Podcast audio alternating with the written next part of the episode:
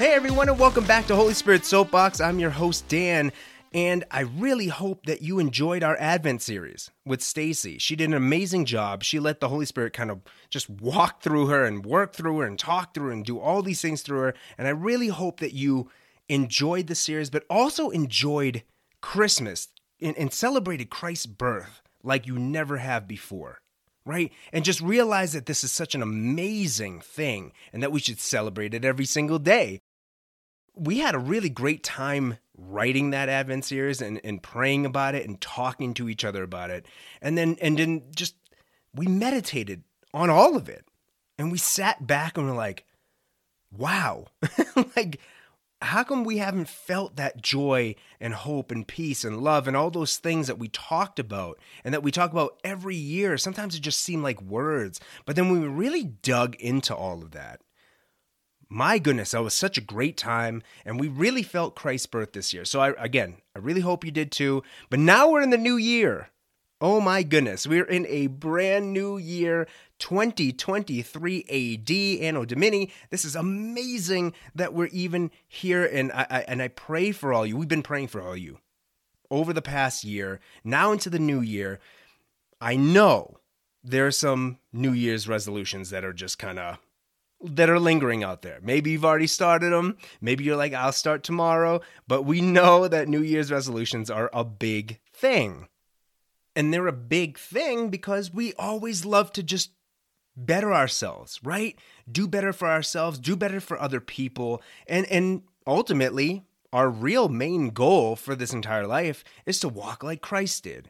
And and here we are, right? So maybe that's your New Year's resolution, okay? And I and I pray that if there's something that you're trying to resolve within yourself, that God works in you to do so, and, and that gets done. The the devil works hard, okay? He works he works really hard. And he's been doing this for, for longer than any man has been alive. He's practiced a lot. And he succeeded in some ways. And we can't do this alone. We need God, who's biggest, to work to resolve this and make the devil flee. And if you've given your life to Christ, that's great. If maybe you did that recently. Maybe you did that this past year. Maybe you just did it. Maybe you did it years ago. If you've given your life to Christ, that's amazing. And we and we might get baptized or rebaptized to symbolize and create that altar for ourselves to remind ourselves of what God has done for us and how we're going to let God change us internally so that we can follow him more closely. If you got baptized, or if the day that you gave your life to Christ, think think of that day right now. Think about that day. Relive it right now and think of how you felt, okay? Now think of the day after, the, the, the next day. Maybe you still had that high. Now think of the week after. Did anything change after that in you? Now, I know the title of this episode is pretty yucky, Salt, Pigs in Mud, and Dog Vomit. Okay, it's gross. But these are just three examples of illustrations in the Bible of us going back to our old ways and forgetting about God. And that's what this episode is all about. In Genesis chapter eighteen and chapter nineteen, we read about the destruction of Sodom and Gomorrah, which are two cities where about like ninety-nine point nine percent of the people there have given into the flesh and forgot about God. They have totally disregarded God and indulge and engage in sexual immorality, as well as basically everything that God tells us not to do. Okay, the cities are a huge mess. It's calamity. And they're at the level, like just at the level of self-destruction. So God decides that it's time to de- destroy these two cities. Okay, their wickedness is not only dangerous for the people in the cities, but also the righteous outside of the city. So this is where God's like, I have to intervene. And Abraham pleads with God to save all the righteous in the cities, but the only ones left are pretty much his nephew Lot and his family. So angels go in to save Lot and the family and tell them not to look back. Do not look back. Don't look back. We're going to flee these cities when God's going to destroy them. And if you look back, bad things will happen. Well, out of the four in Lot's family, his wife is the only one who looks back and turns into a pillar of salt. Now, we're not sure if she really turns into salt, or as it's really translated, as one who watches over the city. Maybe she turned around and was just encased in salt. The point here is she felt the need to look back at her old life. Even though God rescued them, angels rescued them, she felt the need to look back and remember her old life and almost maybe regret leaving. We don't know. Then, in Second Peter chapter two, verses twenty to twenty-two, and this is the N I V, he says, "If they have escaped the corruption of the world by knowing our Lord and Savior Jesus Christ, and are again entangled in it, and are overcome, they are worse off at the end than they were at the beginning. It would have been better for them not to have known the way of righteousness than to have known it and then turn their backs on the sacred command that was passed on to them. Of them the proverbs are true. A dog returns to its vomit, and a sow or a pig that is washed returns to her wallowing in the mud." Now, the, the proverbs that he's talking about, he's referring to Proverbs twenty-six eleven, and it's it's talking about those that are self-righteous, right, or pious, and, and false prophets. Okay, both of these also refer back to returning to the filth that put you in a bad place from the beginning. Okay, so ultimately, and this is disgusting, so I apologize, but it's it's in the Bible, so I'm sorry. When dogs vomit, sorry, not sorry. When dogs vomit, they tend to eat it again. The same thing that made them sick at the beginning, they go back to. I mean, our dog does it too. It's gross. And, I, and you know, he might go outside and he eats something, and then, yes, it comes up because his body's like rejecting it. It's like, no. And then he goes right back to it. And then he's like lethargic. He doesn't look good all day. And we're like, well, why did you do it? Why do you keep going back to the stuff that makes you sick? And then because pigs, so the second portion of it, right? Pigs, they, they smush together into what we call a pig pile. And the pig will go back to the mud and the filth and the other stuff that's in there, the gross stuff, after they're cleaned. And it, it ultimately invites its friends with it because they all sit in a pig pile and then they all get yucky. Right? So let's think back to Sodom and Gomorrah. Okay? Yes, eating something that's bad for you as a dog and you vomit it up and then you eat it again, or sinning or doing something that you want to change, that God's convicting you to change in you, and then you just go right back to it, is the same as a dog returning to its vomit. Also, a pig that gets all clean, right, from being muddy. The, the, you go right back to that stuff, but then you invite your friends to it. You invite other people, and then you have other people also taking part in something that is not good for them. So Sodom and Gomorrah was in that place. But this is Second Peter. This is way later, okay? This is way later, and this is after Jesus had come. And second, and Peter is just like, you guys keep doing this. Right? And false prophets do this. False prophets are the ones that bring others into their filth. And those that don't change, when they're convicted to change, hurt themselves, but they also hurt people around them. And they bring them into their own filth. So Peter basically says it's almost better for someone to have been totally ignorant and not known true righteousness than to know true righteousness in Jesus Christ, and then go back to the same way you were before we heard of Christ's redemption. Why? What is the difference when you give your life to Christ and then just go back to being the same old person that you were? We all know that both ways are terrible, okay? As if you don't you don't gain eternal life without knowing Christ, but if you ne- and if you never know Christ, and then you run the risk of falling so far into total destruction anyway. So either way, it's a lose-lose, not knowing Christ or knowing Christ and then going back to your old ways, okay? It's a win-win when we follow Christ and we let him change us, and then we walk as Christ did. Now let's look at James, okay? So the book of James, he goes on to say this in chapter one, verses nineteen to twenty-four. Again, this is the N I V.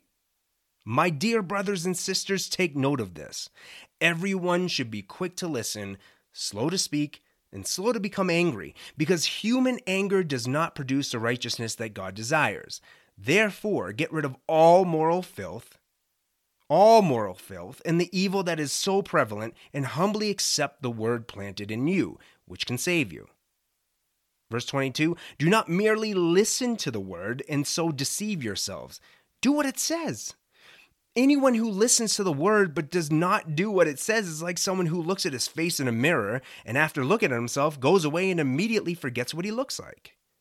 But whoever looks intently into the perfect law, Jesus, that gives freedom and continues in it, not forgetting what they have heard but doing it, they will be blessed in what they do. Now, he's primarily talking about an angry tongue here, okay? But but this can correlate back to what we're talking about as well. If we know Christ and allow God to work in us with his Spirit, we will produce fruits of the Spirit. Now, anger is not a fruit of the Spirit, right? So that's where he was coming from. He was speaking specifically about that. But other fruits of the Spirit, the things that are not fruits of the Spirit, will bear if you don't let Christ change you. So this in mind. We won't want to go back to our old ways because it takes us away from our actual true character and identity in Christ. If you say you're a Christ follower and you tend to do things that Christ wouldn't do, it's like you look in a mirror and then when you walk away, you're confused about your identity. You see yourself as one way, but it doesn't match up with who you say you are.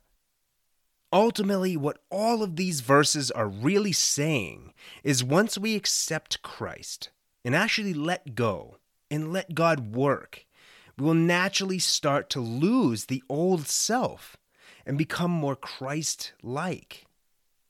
Who you set in your heart as your master is who you'll be a servant to. If it's Christ, then you'll serve Christ. If it's mammon or worldly possessions, you'll serve mammon and worldly possessions or self. In this new year, and going forward, if you've accepted Christ as your Lord and Savior, let's celebrate Christ's birth and resurrection every single day. Every day. This way, it'll help you overcome the world and seek heaven first. You wouldn't have to go back to that vomit, right? Don't go back to the mud. Don't look back. You don't need that life anymore. You have this new life in Christ. And let's celebrate that because you have no, not only this new life in Christ now, but you have it for all of eternity. So now I don't have any verses to meditate on because we went over a bunch and I read them for you. But if you want to go over them again, they are Genesis chapter eighteen and chapter nineteen, Second Peter chapter two, verses twenty to twenty-two, in James chapter one, verses nineteen to twenty-four. They're also in the description, so you don't have to write them down. But I do have a few questions for you. This whole new year, new me thing, right? It's funny, like we, we use the new year, like this, the earth going around the sun, as an excuse for us to change ourselves. It's like, well, new year, I might as well just start fresh and start over. I get it. But at the same time, how with this? When we, lo- when we, lost ourself, basically when we gave our lives to Christ, that was the new you. That's the new you. At that point in time, that is your new identity in Christ. Okay, so how about we focus on that, you know, and, and letting God change you from the inside out. Also, if you haven't given your life up to Christ, you have a chance right now. Now's your chance to do so. And then you can also do this not new year, new me, but I guess baptize and new me or give my life to Christ, new me. I don't know. It doesn't really ring well, but I promise it's an awesome thing. Either way, here's some questions to really dig in into that heart of yours, okay, in this new year. Here they are. Three questions. Question number one, how might celebrating the birth and resurrection of Jesus every single day change your perspective on life in general? Question two, what are some ways you can allow God to change something or some sins that you might be falling back into or that you keep falling back into? And then finally, how can you encourage and help others with their slavery to sin, quote unquote? So I want to say thank you so much. If you've been a listener this the, the entire year we've been doing this podcast, thank you. We appreciate feedback. We appreciate your prayers. Stacy and I love you so much, and you're a blessing to us and our family. We thank you so, so, so much. And we we ask that first and foremost, tell somebody about Jesus today, and then love on people like Jesus loves us. Please do that. Okay, that's the first and foremost thing. Second, we, we really want to continue to reach ends of the earth that we've never thought we'd be able to reach, but God is great. So we ask that you continue to pray for us, and if you can tell people about Holy Spirit Soapbox, that would be awesome. We want to thank you once again. You folks are amazing. We all consider you friends and family in Christ, so we want to pray over you right now. If you can take your prayer posture, if it's safe to do so, please do, and let's talk to our Creator. Our Father, we want to be followers of you as you are the most holy and most high. We give our lives, all of our lives, to you so that you can work in us and, and through us to help this world change for the better and keep you at the center of everything. We ask that you continue to let your word live in us so that we can recognize true wisdom and be guided in everyday situations. Please continue to break the chains of sin and change us from the inside out so that we can now be humble servants of you and not ourselves, not money or not mammon or worldly things. And we pray all of this in Jesus Christ's holy name. Amen.